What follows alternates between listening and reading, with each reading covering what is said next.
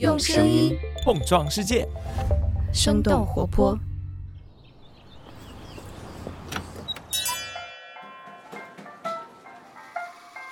您的生动早咖啡好了，请慢用。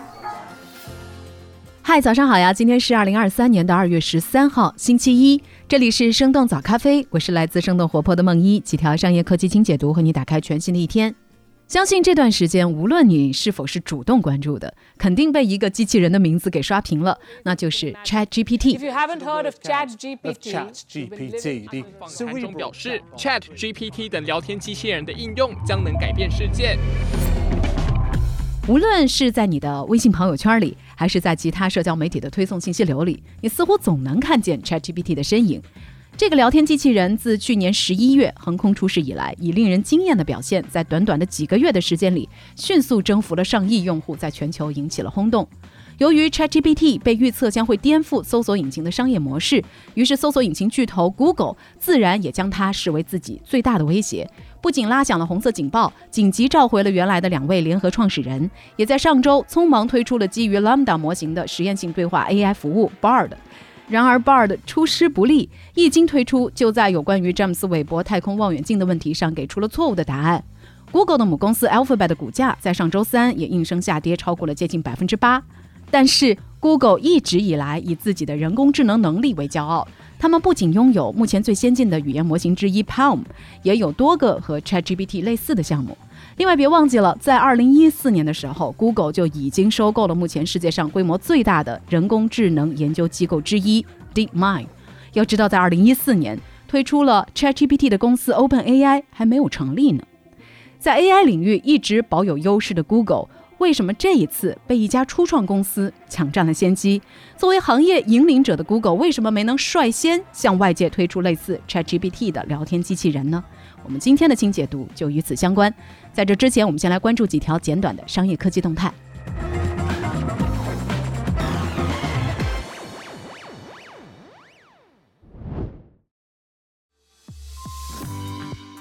紧跟微软的脚步，Google 推出了由人工智能驱动的新搜索和地图功能。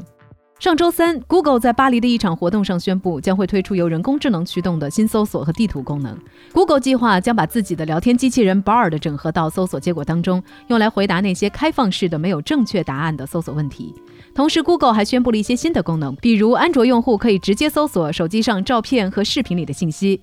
Google 地图也使用了人工智能，把街景的数十亿张照片和航拍图结合，生成一个数字模型，让用户可以查看不同天气下的交通状况。在目前的全球搜索引擎市场当中，Google 依然是绝对的第一名，市场份额超过了八成。在人工智能领域发力的微软正在裁掉工业元宇宙等部门。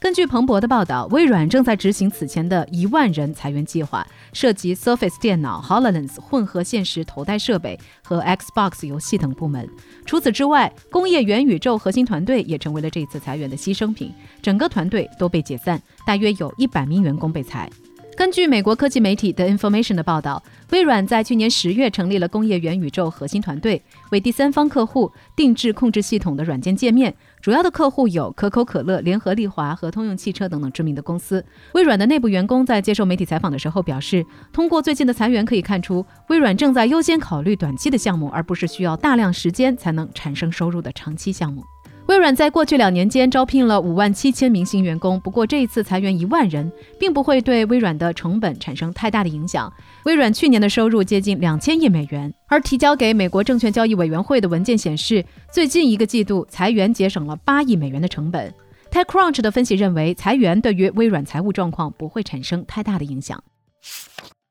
杉杉公司的创始人郑永刚突发心脏病去世。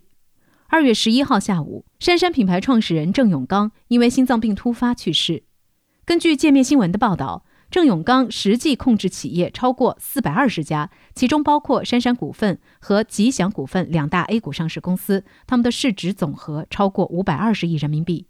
一九八九年，郑永刚担任宁波一家服装厂的厂长，进入到了利润率和技术门槛都比较高的西装市场，成立杉杉品牌，还在央视的黄金档打了广告。九十年代，杉杉西服连续七年在中国市场排名第一，巅峰时期市场份额超过三成。杉杉也在一九九六年上市，成为中国服装第一股。不过，随着加入世贸组织越来越近，郑永刚判断服装产业将会受到欧美成熟品牌的冲击，开始涉足新能源材料，专攻锂离子负极材料。经过二十多年持续的投入，杉杉已经成为全球最大的锂电材料综合供应商之一，客户包括宁德时代、LG、新能源、比亚迪和特斯拉等公司。以上就是值得你关注的几条商业科技动态，别走开，我们马上和你来聊聊，在 AI 领域一直保有优势的 Google，为什么没能率先向外界推出自己的聊天机器人呢？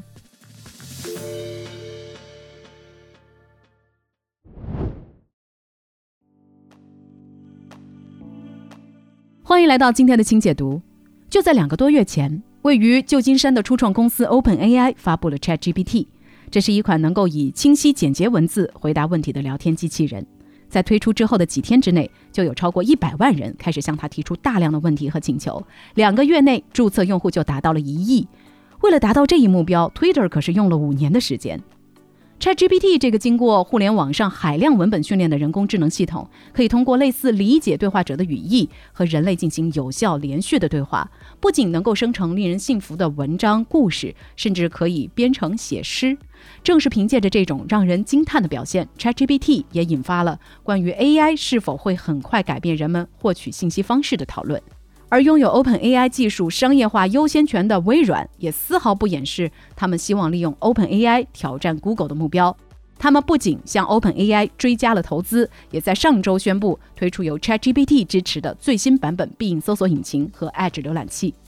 而此时处于被动局面的搜索引擎巨头 Google，却正在度过自己近些年来最为惊慌失措的时刻。在 ChatGPT 问世两周之后，除了拉响警报找回创始人，Google 也向 ChatGPT 的竞争对手公司 Anthropic 投资了接近四亿美元。而匆忙亮相却出错的 Bard 也让 Google 颜面尽失。要知道，Google 一直以来都以自己的 AI 能力为骄傲。二零一六年，刚刚担任 Google CEO 的桑达尔皮查伊就对外表示，Google 将会从此成为一家以人工智能优先的公司。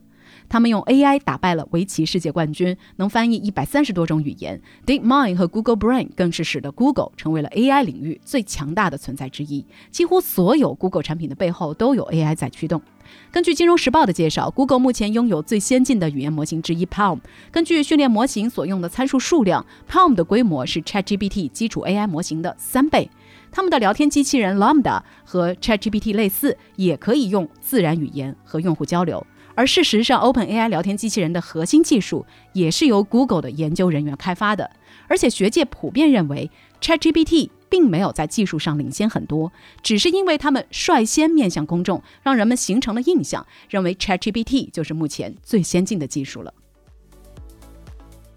那么，在人工智能领域拥有诸多优势的 Google，为什么没能率先推出自己的聊天机器人，反而让 OpenAI 的 ChatGPT 抢占了先机呢？原因之一，Google 对名誉风险的态度更为谨慎。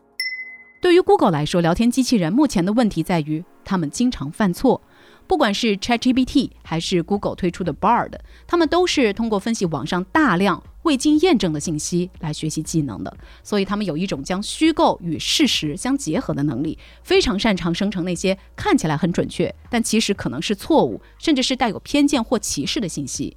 而他们在给出答案的时候，却会带着不应有的自信，而这种自信也极具误导性，容易产生社会或伦理问题。像 OpenAI 这样比较新的初创公司，相对而言，他们在品牌形象上的考虑就更加的灵活，他们当然也愿意率先公开这项技术。而对于 Google 来说，他们巨大的影响力也在不断加剧政府和监管部门的担忧，公众也在审视这家行业领头羊会如何来运用新技术。那这一切呢，都让 Google 这家全球最大的科技巨头必须比小型初创公司更加保守的思考和行动。Alphabet 的管理层曾经在一月的时候对外表示，他们已经开发出了比 ChatGPT 更加强大的人工智能平台。但是在找到控制潜在社会和伦理风险的方法之前，他们会更加谨慎地选择向公众推出这些平台的时间。福布斯的报道认为，Google 此前有过好几次高调发布新技术却遭遇公众强烈反对的经历，比如他们在五年之前推出了一款可以帮用户电话预订餐厅的 AI 服务 Duplex。第一次展示之后，许多人确实被震撼到了，但是同时也引发了大量关于机器人是否会故意欺骗人类的伦理讨论。除此之外，Google 当初推出 Google Glass 智能眼镜的时候，也遭到了广泛的嘲笑。这些失败的经历也都强化了 Google 对于推出 AI 新产品的谨慎态度。而最近，在 ChatGPT 的步步紧逼之下，Google 表示将会重新调整它在发布这项技术时愿意承担的风险。然而，匆忙推出竞品的 Google 也因为 Bard 的错误，付出了市值蒸发一千亿美元的代价。原因之二，Google 受困于创新者陷阱。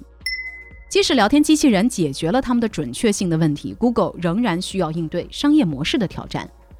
美国商业顾问 Clayton Christensen 在一九九七年的经典著作《创新者的窘境》这本书当中提到，对一个拥有成熟业务模式的行业主导者来说，很多时候那些至关重要的决策制定和资源分配的过程，就是他们拒绝采用颠覆性技术的过程。在 Google 搜索诞生以来的二十五年时间里，这个搜索工具已经融入到了许多人的日常工作和生活当中，甚至 Google 本身还成为了一个动词。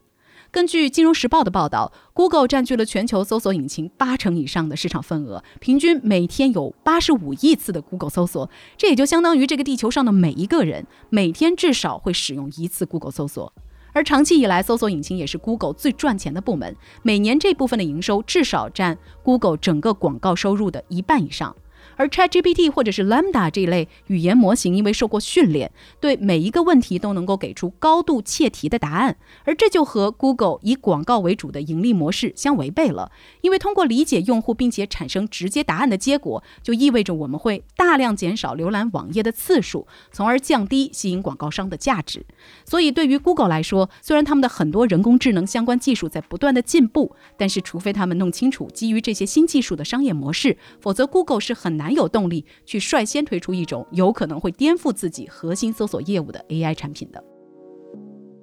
原因之三，独立性的缺失导致创新行动的迟缓。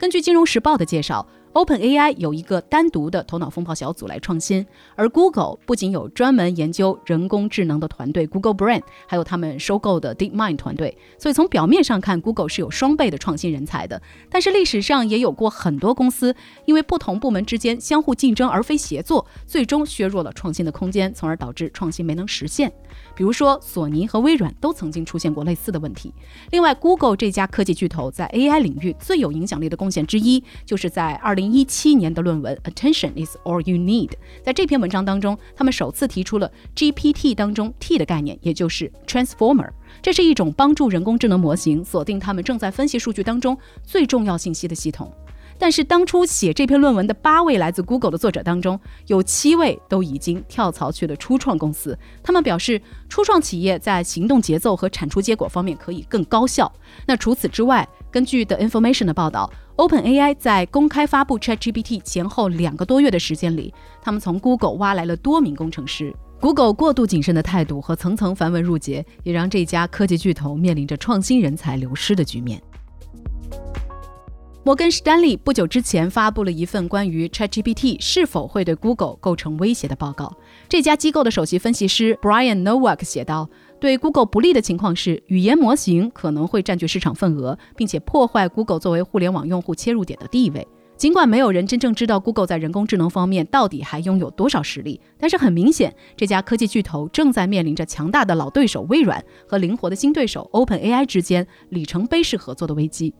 不过，也有不少的业内人士认为，微软整合 ChatGPT 背后的技术，短时间内很难对 Google 构成直接的威胁，因为和 Google 一样，微软也面临着如何使用技术的难题。成本高昂的生成式人工智能技术嵌入商业服务，依然有巨大的挑战。福布斯的分析认为，现在的 Google 急需要找到一种方法，在不危及他们搜索业务的情况下，将类似的技术整合到现有的应用当中。而关于 Google 在人工智能领域是否会被对手超越，也许我们也可以借用一段 ChatGPT 的回答：Google 在人工智能发展方面并没有落伍，它仍然是该领域的领先公司，并且仍在投资于人工智能的研发，并做出重大贡献。那聊到这儿了，我们也很想来问问你。你是如何来看待这一场由 ChatGPT 所引发的巨头之间军备竞赛的呢？你最期待或者是最担心的 AI 应用场景会是怎样的呢？欢迎你在我们的评论区和我们一块儿来聊聊。好了，以上就是我们今天的生动早咖啡。那我们在这周三一早再见了，拜拜。这就是今天为你准备的生动早咖啡，希望能给你带来一整天的能量。如果你喜欢我们的节目，欢迎你分享给更多的朋友，这会对我们非常有帮助。同时，你也可以在公众号和微博搜索“生动活泼”，声是声音的声，这样就可以了解更多与我们节目相关的信息啦。